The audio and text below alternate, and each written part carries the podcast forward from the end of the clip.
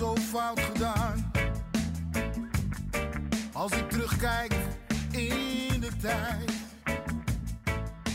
een lach met tranen, zo voel ik me. Overtuigend is het zeker niet allemaal, maar Ajax wint voorlopig wel onder John Heitinga. Hij werd al geprezen om zijn logische en stabiele basisopstelling. En daar komen nu complimenten bij over zijn wisselbeleid tegen FC Twente. En zijn vermogen om een beslissende omzetting te doen in een wedstrijd. Zoals dat tegen RKC gebeurde. Het gaat goed met John Heitinga. Maar nu wacht er een grote, zware internationale test tegen Union Berlin. Je hoort het al, we hebben veel te doen in deze Brani. De Ajax-podcast van Het Parool en Ajax Showtime. We gaan het hebben over die wedstrijden tegen RKC. Een beetje over eh, FC Twente ook nog. We gaan even naar de jeugd. We gaan het over Union Berlin hebben. Dus een druk programma. En dat gaan we toch allemaal in onze gebruikelijke 40 minuten doen. Want wij houden van compactheid bij Brani. Ik heet welkom aan tafel Dick Sintony, Ajax-verslaggever van Het Parool. Goedemorgen Dick. Goedemorgen. Thijs Zwageman van Ajax Showtime. Hey Thijs. Yes, goedemorgen. Een tijdje geleden. En hebben we ook nog Henk ten Katen.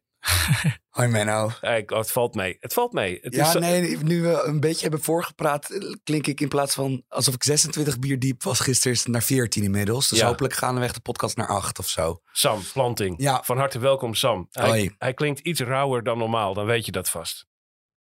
Eh, laten we gelijk van start gaan met RKC. Thijs, kun jij eens even vertellen wat Heitinga nou precies deed in de rust waar hij zoveel complimenten voor kreeg? Want het was duidelijk, in de eerste helft ging het niet goed. Na rust trok Ajax de boel toch eigenlijk vrij- uiteindelijk vrij overtuigend naar zich toe. Ja. Wat gebeurde er?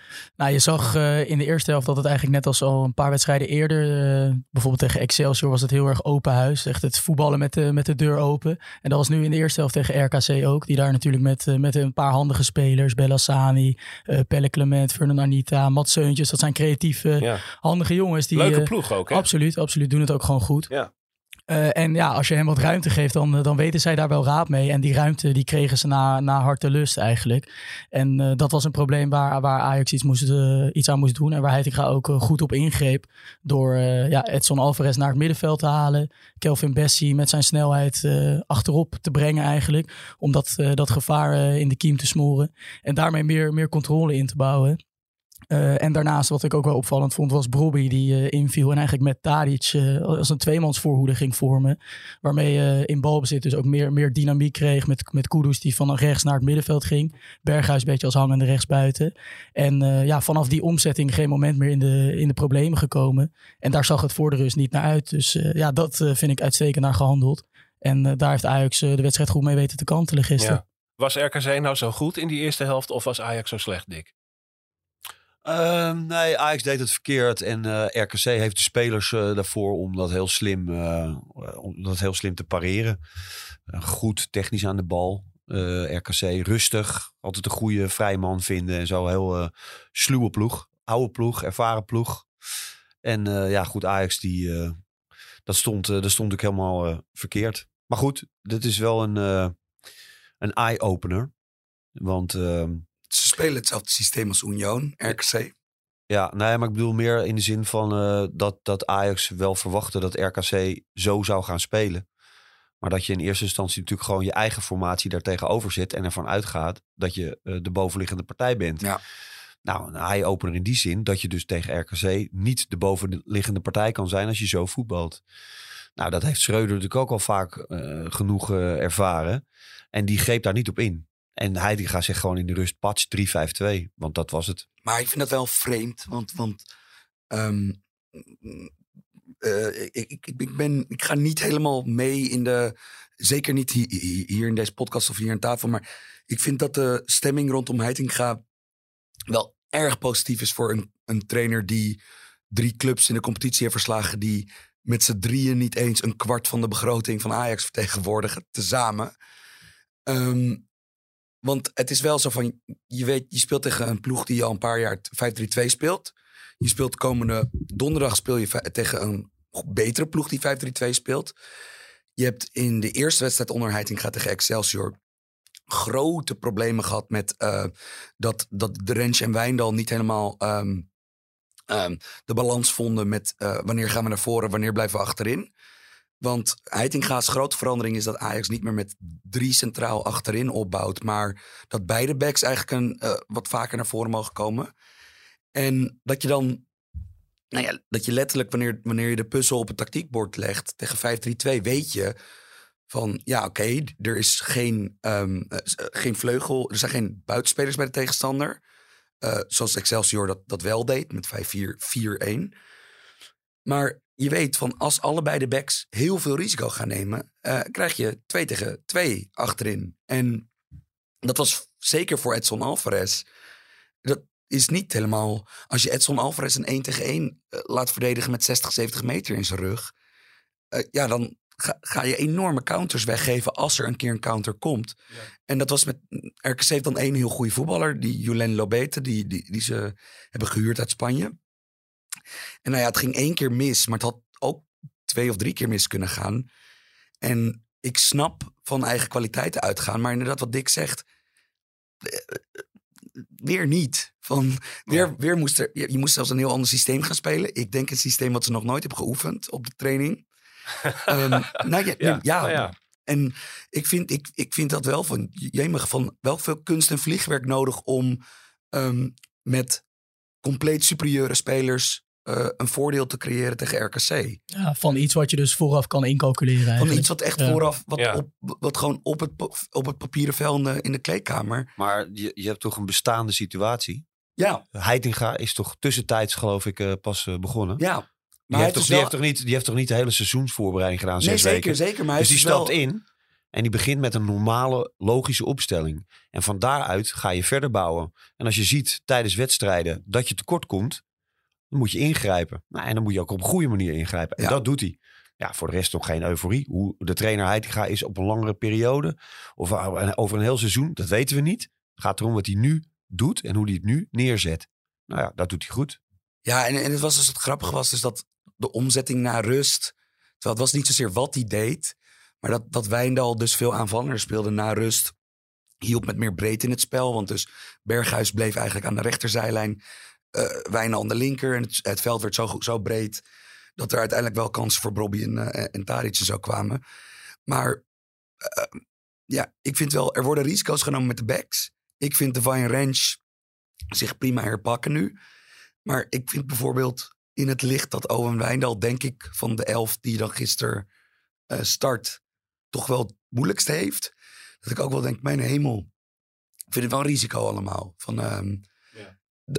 Dat je eigenlijk de jongen die je het meest moet beschermen, eigenlijk ehm, het meeste risico laat, eh, laat nemen. Ja, ik, ik, ik, ik ben er wel benieuwd naar hoe dit eruit ziet tegen echt, echt goede tegenstanders.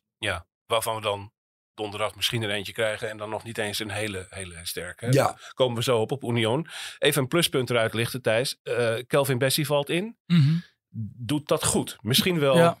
Een van zijn beste optredens als Ajax ziet. Hij had er natuurlijk aan het Ja, begin van het het begin een goede paar. serie, maar daarna eh, lange tijd eh, gekwakkeld natuurlijk. Ja, in elk geval in maanden. Ja, ja. nee, die, die deed dat heel erg goed. En ehm, ja, hij, viel- hij viel overtuigend in, was, was sterk in zijn duels. Eh, nou, wat ik net ook zei, in de sprint haalde hij een paar counters eruit. En verder in balbezit gewoon heel degelijk, hield het eigenlijk heel simpel.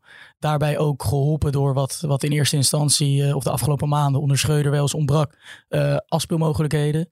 Dus nu, eh, ik vond ook trouwens Timber een hele goede wedstrijd spelen. Die ook weer ouderwets indribbelde, het spel naar zich toe trok. En daarmee help je iemand als Bessie natuurlijk ook enorm. Help, komt dat ook omdat dan Bessie daar komt te staan en Timber dus weer rechtercentrale wordt in plaats van Ja, linker? dat is voor hem natuurlijk meer zijn natuur. En daarbij, eh, zoals Sam het net schetst, met Wijndal breed aan de linkerkant, Taylor eh, aan de binnenkant. eh, met Brobby en Tadic natuurlijk twee sterke aanspeelpunten in de as. Kudus die daar voortdurend om heen aan bewegen was. Dus dat, dat geeft zo'n Bessie natuurlijk ook handvatten om, om hem, ja, geeft hem structuur zeg maar.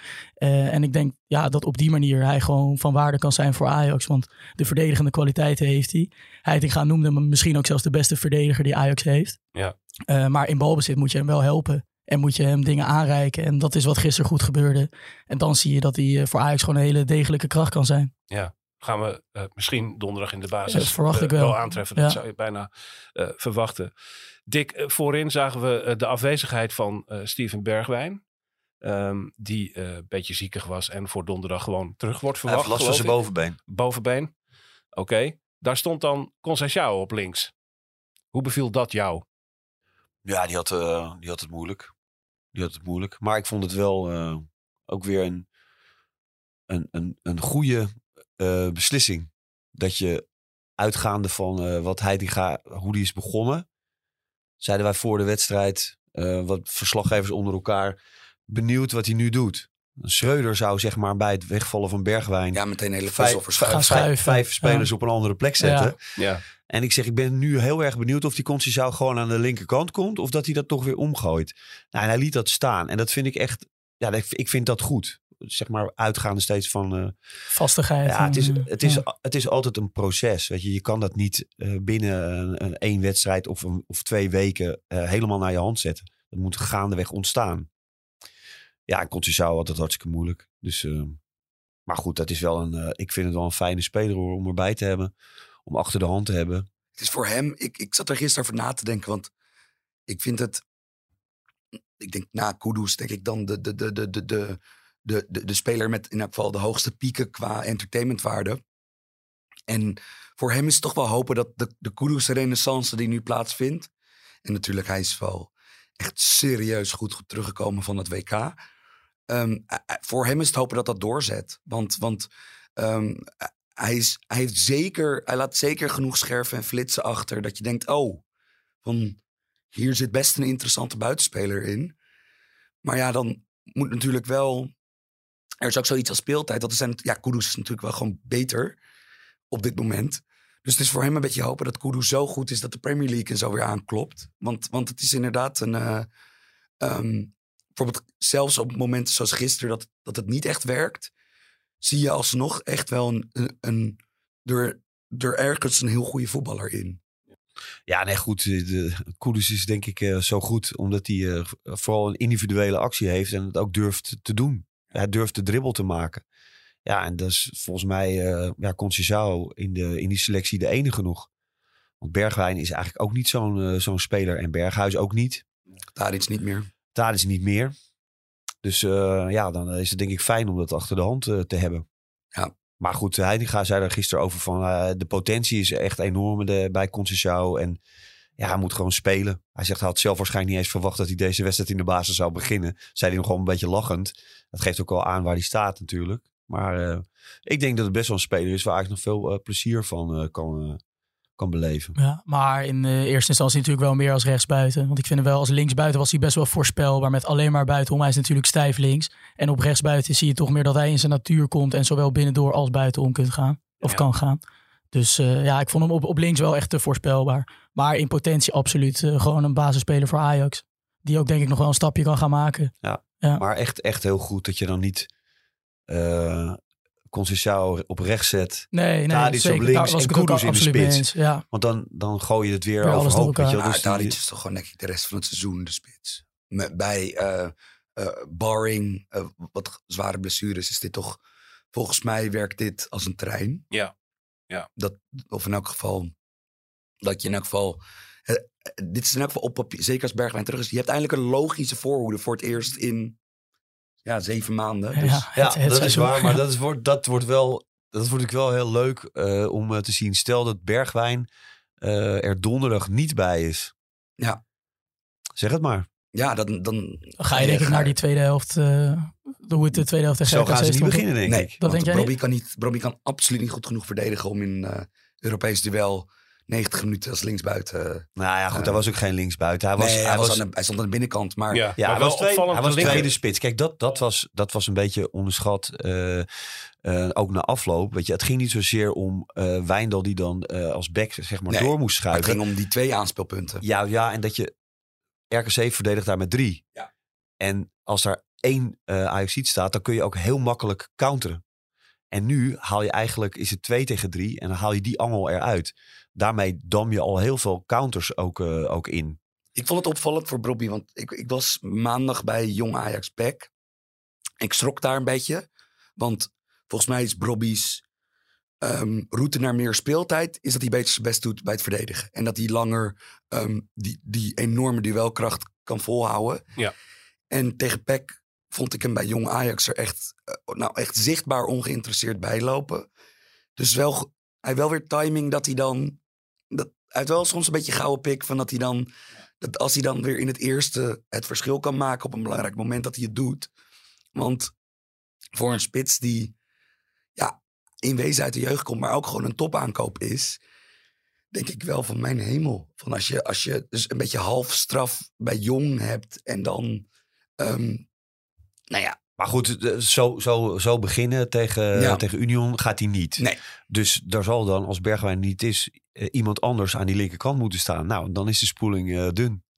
Ja, heel dun. Dat wordt wel heel erg leuk om te zien. Maar goed, ik ga ervan uit dat hij er wel bij is en ook zal spelen. Tot En nu dan, toe eh, eh, een hele, hele eh, eh, stabiele en vaste keuze steeds van, van Heitinga. Eh, als je dat eventjes, even die wedstrijd tegen Twente erbij pakt, Dick. Dat werd toch van tevoren gezien als nou, de eerste echte zware test voor Heitinga. Ajax wint daar. Ging ook niet van een leien dakje in de eerste helft. Was allemaal ook moeilijk. Hoe, hoe duid jij die wedstrijd? Kun je eens met ons mee terugnemen wat daar gebeurde en wat Heitinga daar deed met die ploeg? Nou ja, goed, dat was een, eh, dat was een vechtwedstrijd. En dat heb je al vaker. eh, in, in, ook in de Nederlandse competitie. Als twee ploegen zijn die eh, elkaar voortdurend overal op het veld onder druk willen zetten. Ja, Twente is natuurlijk niet een ploeg die heel erg inzakt. Maar gewoon met heel veel mensen kort om de bal eh, wil zijn. Ja, en dan komen de technische onvolkomenheden aan het licht. Dus dat werd eigenlijk een, voetbaltechnisch een zwakke wedstrijd. Maar wel spannend. Veel gevaar uit de, uit de tweede lijn. Veel afstandsschoten. Niet echt doelkansen in de 16.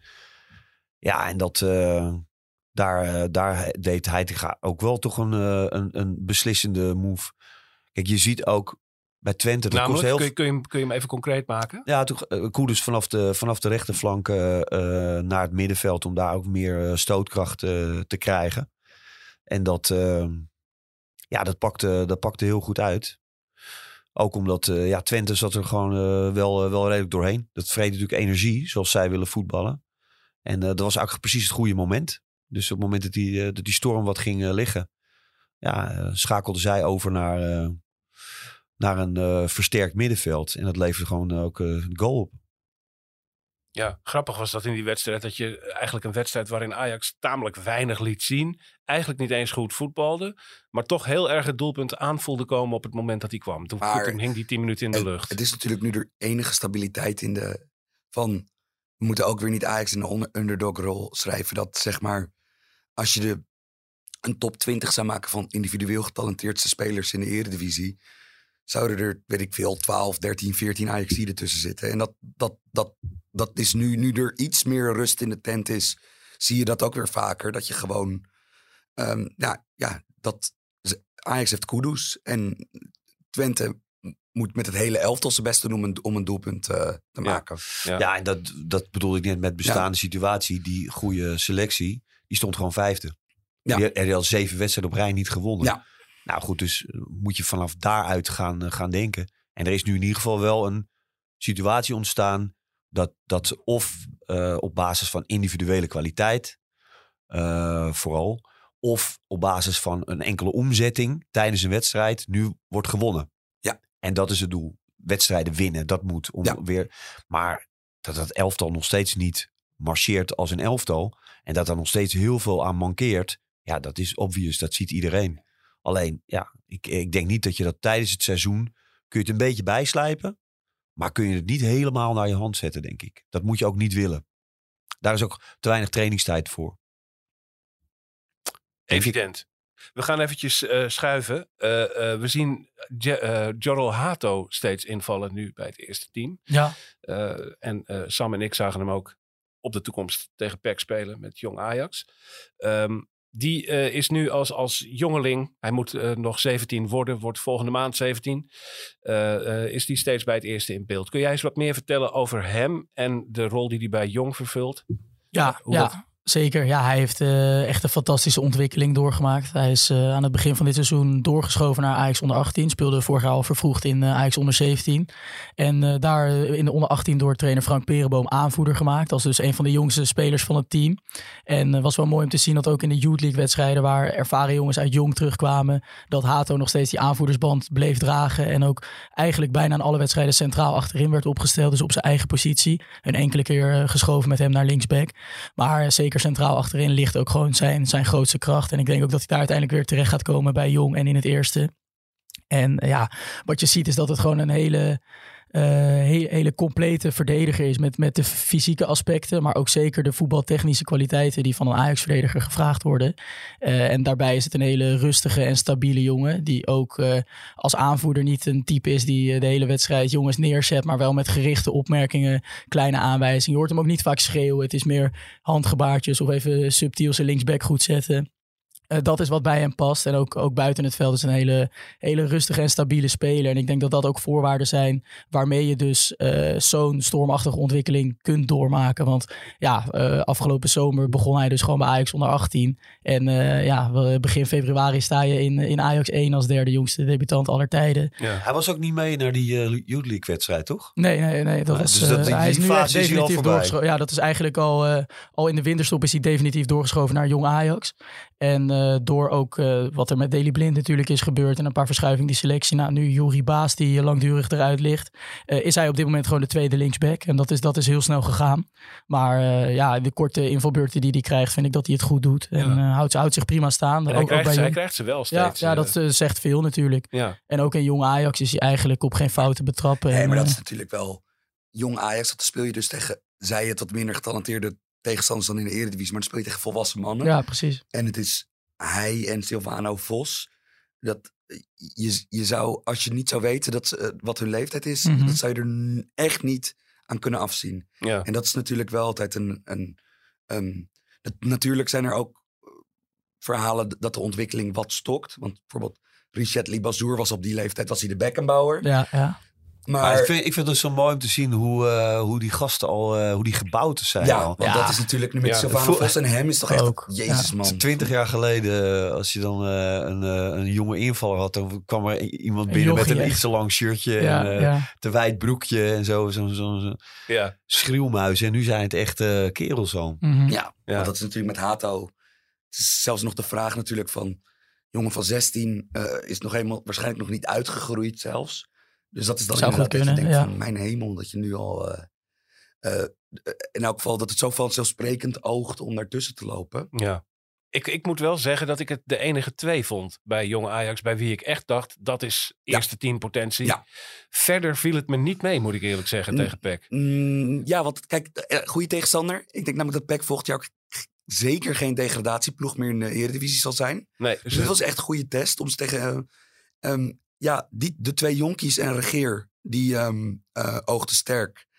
En eigenlijk alle creatieve posities ehm, zag je toch wel een beetje van oei. van Axel Dongen kwam niet uit de verf. Deed eigenlijk niet veel. Ja, ook weer maandenlang natuurlijk gekwakkeld met blessures. Ja. Ze komt nu een beetje terug. Linson is al een Ehm, tijd lang. Ja, die staat eigenlijk stil in zijn Ja, ontwikkeling. Matig. Ja. Ik zou wel Olivier Aarts nog in het rijtje willen zetten als jongens. Ook Maar- die wel echt de potentie hebben Ja. voor één. En dan heb je een Misselhooi die eh, nu de laatste tijd bij Jong op de bank zit. Eh, die daar een iets mindere fase doormaakt. Maar ook wel zeker de potentie heeft. En die verwacht Ja. ik ook wel snel weer terug in de Bij basis. Rasmussen viel mij op dat hij een lekkere actie heeft op, Ja. op het middenveld. Maar zodra hij in de beslissende zone van het Ja. veld komt, gaat alles mis. En dat is eigenlijk al sinds hij een paar jaar geleden naar Ajax kwam. In jeugdteams, bij, eh, bij Jong. Soms ook in de oefenwedstrijden bij het eerste zie je hem de meest geniale dingen doen. Ik kan me nog herinneren dat eh, volgens mij anderhalf jaar, twee jaar geleden was Rafael van der Vaart ook helemaal gecharmeerd van hem. Die had hem toen aan het werk gezien in oefenwedstrijden. Want dat is ook wel, dat zegt veel als zo'n type speler natuurlijk eh gecharmeerd van je is. Omdat hij ook wel die creativiteit en die impulsen bij Rasmussen herkent. Maar het is gewoon nooit co- constant genoeg geweest. Maar je moet, je moet ook niet, eh, niet te moeilijk doen over, eh, over jong Ajax en zijn, en zijn talenten. Want eh, een paar jaar geleden werd jong Ajax kampioen, die eerste divisie. Er zat een speler of eh 15, 16 heb ik toen op een rij gezet van het elftal. Is alleen Masroui heeft het eerste gehaald van Ajax. Daarom. Dus, en en de, sommigen zijn, zijn gewoon niet goed genoeg. Eh anderen eh, krijgen een kans niet. Eh, weer anderen eh, vinden dat het allemaal te lang duurt. Hè? Dus Mitchell Bakker eh, ging eerder weg.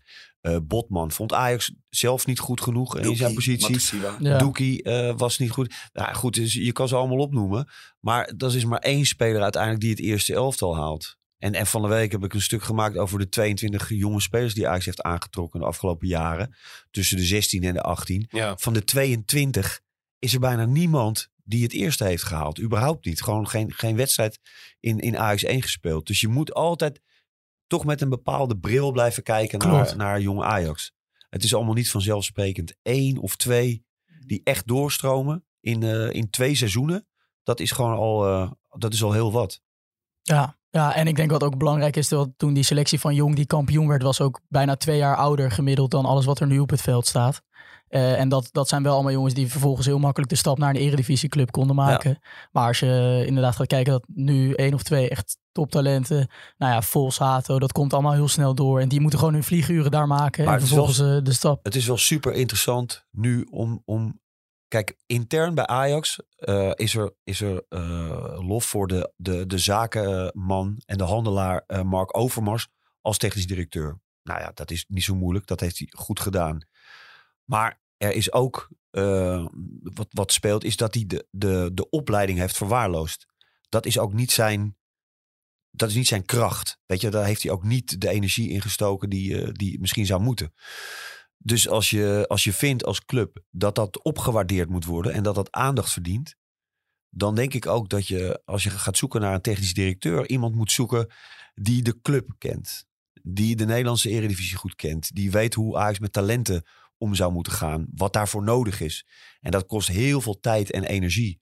En ik denk dat dat misschien wel belangrijker is dan iemand die één of twee eh, deals sluit in het buitenland. Met spelers van wie je maar moet afwachten of ze het gaan halen. Ja, Dus dat wordt wel interessant Ja, om te zien eens. welke kant Ajax op gaat. Ja, en dan moet je dus niet iemand van Liverpool gaan halen. Eh, als dat het profiel is waar je naar zoekt. Ja, het kan wel als, als, als zo iemand ook betrokken is inderdaad bij jeugdopleiding en bij, bij het hele beleid eh, en de strategie van een club. Maar da- daar heb ik ook te weinig Ja. zicht op. Of Ja. eh, de war Nou ja, goed, hoe kort zijn de lijnen? Maar Ja. de, de Kijk, club Hun- kennen Huntelaar zegt van, eh, die, die, die kijkt ook naar jeugdwedstrijden. En die Mhm, praat ook absoluut. veel met Saïd Ouali. Ja, Maar die kent ook de club heel goed. Ja. Dus je weet waar je het met elkaar over, over moet hebben. En, en waar de pijnpunten zitten. En, en waar je de nadruk op moet gaan leggen. Ja, ik denk dat dat, dat, dat voor een buitenlander veel en veel moeilijker is.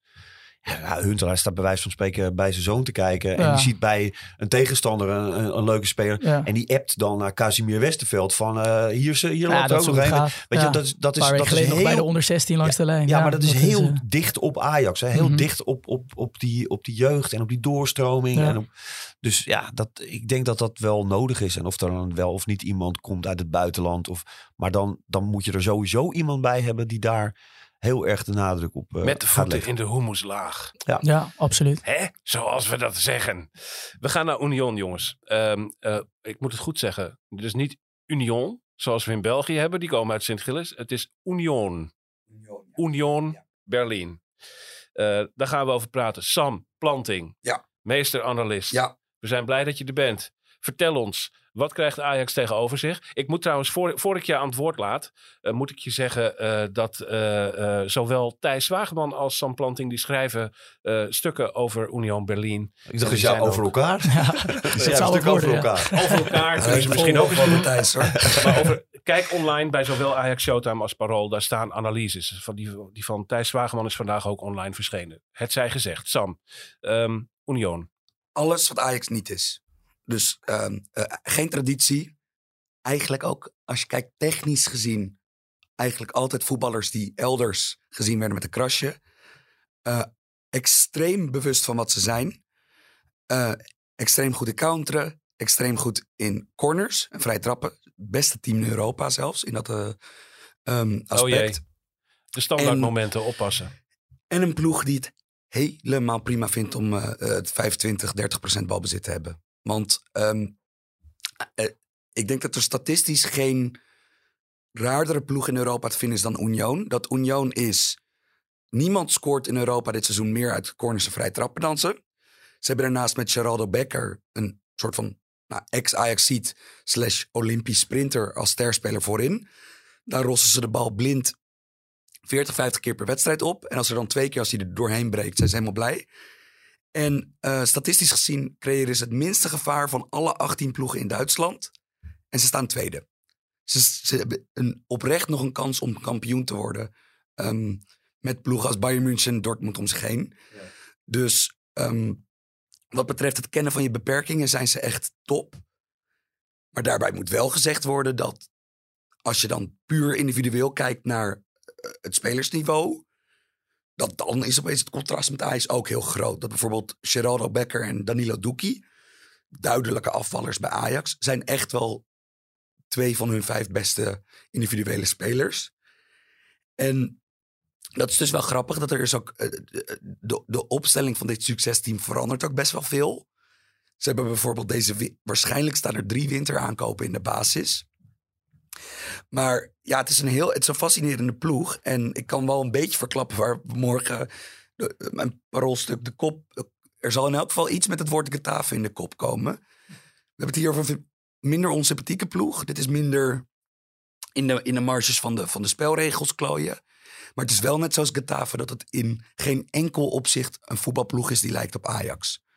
En nou ja, dat is spannend. Want En, Als- en ze zijn niet zo snel onder de indruk, eh, zeg ik. Want ze- dit weekend eh, kwamen ze natuurlijk met, eh, met 1-0 achter. Ja. In een zware uitwedstrijd. tegen Leipzig, nou, een grotere ploeg dan Ajax eigenlijk. En dan buigen ze dat toch eh, weer om. En volgens mij met heel weinig kansen. Heel weinig. Ja, het is, het is, Echt typerend inderdaad. Verandert ook Ja. helemaal niks aan de speelwijze. Nee, het is, het is heel duidelijk van, van ehm, hooguit dat, dat er iets meer risico wordt genomen met, met, met meer ma- man meesturen bij corners en wat dan ook. Maar ze vertrouwen compleet op, eh, op hun underdog voetbal. En, ehm, dus, Jij gaf aan, eh, eh, voordat we hier eh, begonnen met deze podcast, de voorbabbel, dat zij qua begroting ongeveer in te schalen zijn op het niveau. tussen Utrecht en. nou, in elk geval, ze zouden de zesde. Ze, zouden het zesde salarishuis hebben in. ehm, eh, in de Eredivisie. En als Bayern München met zijn sterkste basiselftal speelt, is er één Bayern-speler die minder verdient dan de gehele Union-selectie. Bijvoorbeeld Matthijs de Ligt verdient in zijn eentje meer dan heel Union. ja. Dus het is echt een, echt een modern succesverhaal. Maar daardoor moeten we ook wel realistisch zijn van... Ajax in een underdog-rol schrijft van... oh, dit is de nummer twee in de Bundesliga. Ja en nee. Want het is dus wel zo... Union Berlin heeft geen Mohamed Kudus of Dusan Tadic ertussen lopen. Van, Nee, maar het, kl- het klinkt wel weer als een tegenstander die Ajax heel erg ligt. Dit een is soort, inderdaad, eh, het, het, kl- het klinkt inderdaad als van... oh jee, het is, dit heeft dit- op de Getafe-checklist eh, een 8 uit 10 of zo. Ja, ze, counteren, ze counteren Ja. heel goed. En de vrije trap en corners zijn geweldig. Maar het is toch niet zo'n hele goede ploeg. Dus en we, wel weten, hè, weten dat ze niet goed zijn. we maken ze- wel een kans. Ja. En Ja. Getafe, maar dan waar je je niet achteraf verschrikkelijk pissig over kan maken. Dat ze er ook nog sympathiek zijn. Dus nog erger. Ja, Hoe is het met die ene spits eigenlijk van uh, Ketaffe? Die toen... eh die toen eh, Dijverson. Dijverson. Ja, die is volgens mij weer terug naar Brazilië Brazilië, ja. Dat is Zie je soms Die wel zal wel van de voorbij politie ook komen. achter zich aan hebben of zo. Oh, dat was heel erg. Verschrikkelijk. We willen ook niet terug naar maar dit, Union eh, heeft geen... Union heeft, heeft niet dat soort Rudy Vuller-achtige mega-etters. Dat valt echt reuze mee. Ja, Maar het is inderdaad, het is eh, fysiek en het is eh, lange ballen, voorzetten. Ehm, eh, gewoon nooit te veel priegelen. Thijs, eh, hebben zij... ehm, want ik, ik hoor dus hè, eh, ploeg met weinig geld, weinig budget. zich comfortabel wentelend in die underdog-rol. Maar dat kan het geheim niet zijn. Wat is het geheim van Union? Waarom vraag. hebben zij, hebben zij een model Mhm. waardoor ze op de een of andere manier briljant voetbal spelen? Ja, nou, ik denk, het is, eh, zoals ik het ook schreef in die analyse, is het absoluut geen Europese topploeg. Maar in verdedigend opzicht is het dat wel. Dus ik denk dat daar het, eh, het grote geheim zit. Dat het een hele gedisciplineerde en goed georganiseerde ploeg is. Die de ruimtes, als ze de bal niet hebben, ontzettend klein maken. Eh, en met, met, met iedereen. Dus dan zijn eigenlijk alleen de twee voorste aanvallers, die staan nog een beetje ervoor.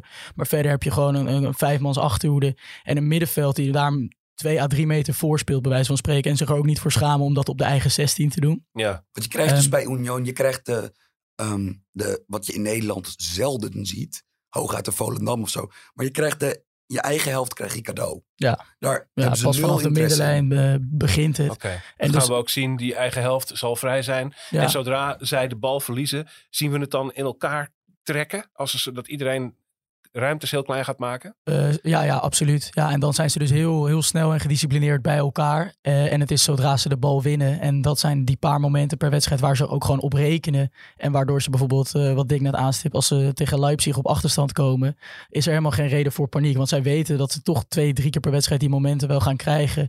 Is het niet uit een standaard situatie, dan is het wel met een lange bal op, op Becker die gewoon gelijk in de sprint gaat.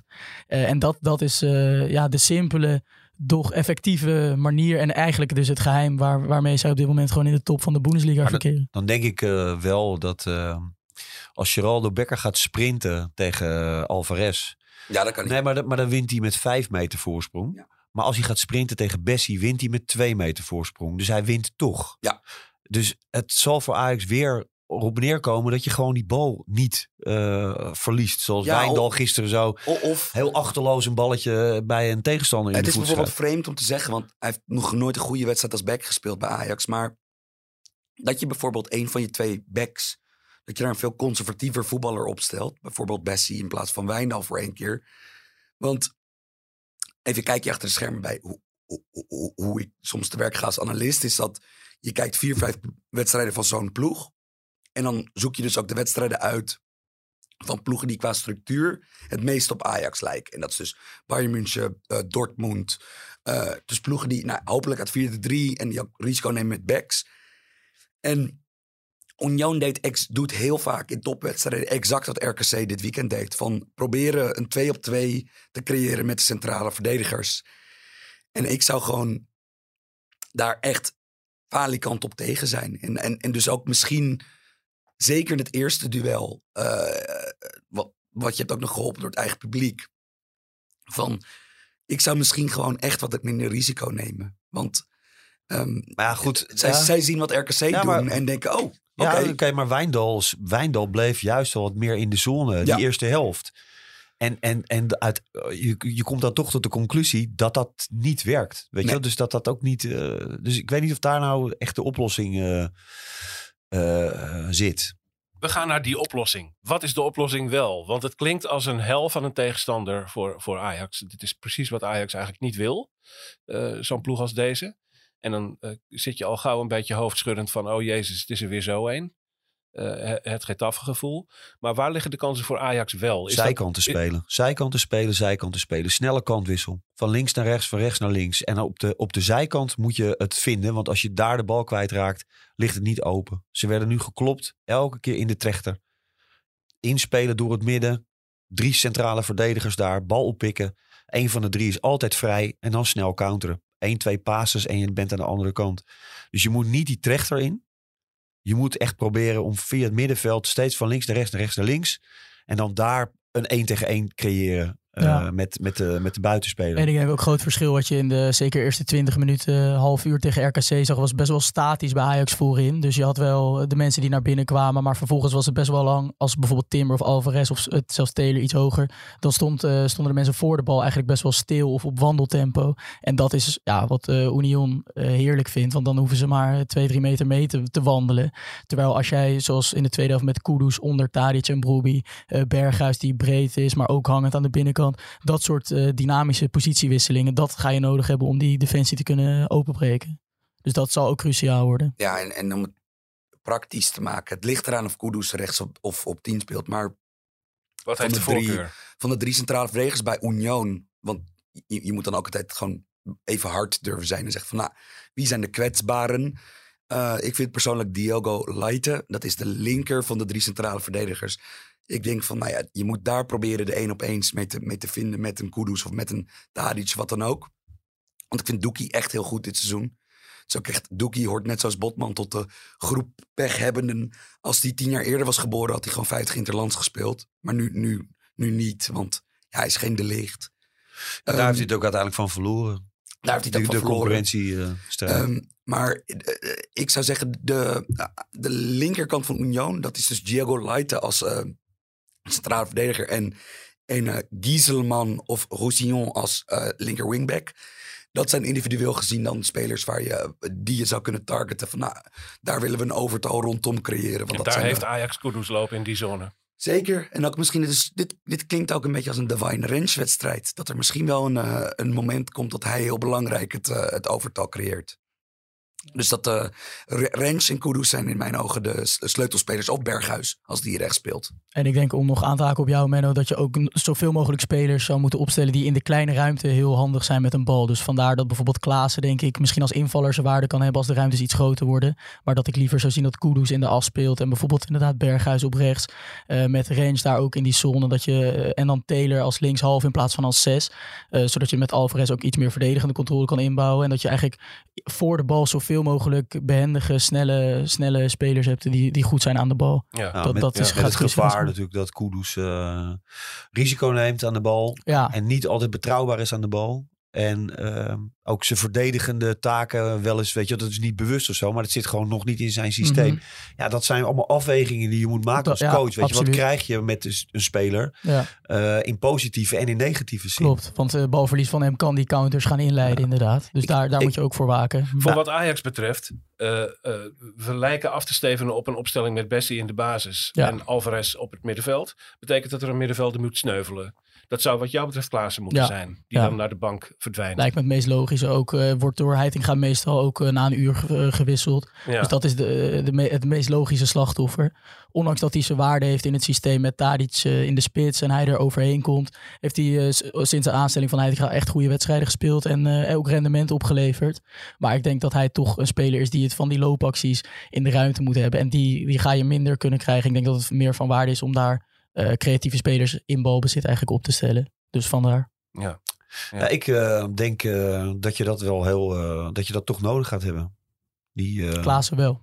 Ja, gewoon wat hij doet in het veld. Dat, eh, dat hoort erbij. En ik, ik denk dat hij toch Heitinga zo een beetje afgaande eh, op wat hij, eh, wat hij nu steeds beslist. Dat hij toch die eh Kudus wel weer, dat hij begint aan de rechterkant. En dat hij dit wel ziet als een soort eh, ja, eh, middel dat je nog achter de hand hebt. Mhm. Met hem naar het middenveld. Dat Dat, is natuurlijk wel verrassend. Ja. Dus ik, dat, dat, dat kruipt een klein zou- beetje zou in zijn hoofd. Hè? Taylor of zou- Berghuis nou, dan zou- slachtoffer? Ja, dan zou, ik- dan zou ik... Taylor Ja. voldoet niet als zes, hè? Dat, dat gaat moeizaam. Ja, ja, en vooral dus in verdedigend opzicht. Dat zie je gewoon. En dan Ja. werd hij daar afgelopen zaterdag bijvoorbeeld ook niet geholpen dat eh, RKC dus in die 1 op 1 stond met Alvarez en Timber, waardoor je ook niet door de as kon doordekken. En waardoor hij ook een beetje kwam te zwemmen van dat hij eigenlijk doorging op momenten dat, er- dat er geen ondersteuning was. Eh, maar als linkshalve hij natuurlijk veel, veel sterker en veel meer in zijn kracht. Dus, maar ik, ben, ik denk niet dat hij, eh, dat hij Taylor of Berghuis eruit zou halen. Nee, denk ik ook niet. We gaan dat zien. Ja. Het is tijd om af te ronden. We hebben veel gedaan in deze Brani. Eh, we hebben ons eh, een klein beetje zorgen gemaakt alvast over Ajax tegen Union Berlin. Eh, dat wordt een, een, een hele pittige test. Ehm, we gaan daarover praten trouwens, en dat moet je eventjes weten, in een extra Brani. Eh, de ochtend na de wedstrijd, om eh, eh, zo'n beetje lunchtijd. Dan hebben we een extra Brani voor je die helemaal over de Een wedstrijd zal gaan. Brani. Ja, Ein Frühstück. een ganz frühe Sendung. Mit Frühstück. Freitag, Haben wir. Freitag äh, Frühstück Brani. Können Sie mal äh, anhören. Kijk eens even. Freitag. Nou ja. Mijn nou pot met dubbel T. Hartstikke helemaal helpot. Oké, ik dank jullie jongens. Eh, Dick, dank je voor het komen. Ja, Thijs, dank je Yes, voor het graag komen. gedaan. Sam, dank je voor het komen. En wat heeft je stem zich toch boven verwachting goed gehouden? Dit geeft de burger moed. Ja, Zing eens wat van eh, Joe Cocker. eh. Ja, is, het nee, is laat maar, dat ik laat nou maar Daar gaan we niet meer aan beginnen. Dank je voor het luisteren. Ik zeg nog even dat onze productie en techniek in handen is van Josien Wolthuizen. Dank je wel, Josien, zoals altijd. En dat onze leadermuziek van de band Ja 6 is. Mijn naam was Menno Pot. En tot vrijdag bij een extra Brani.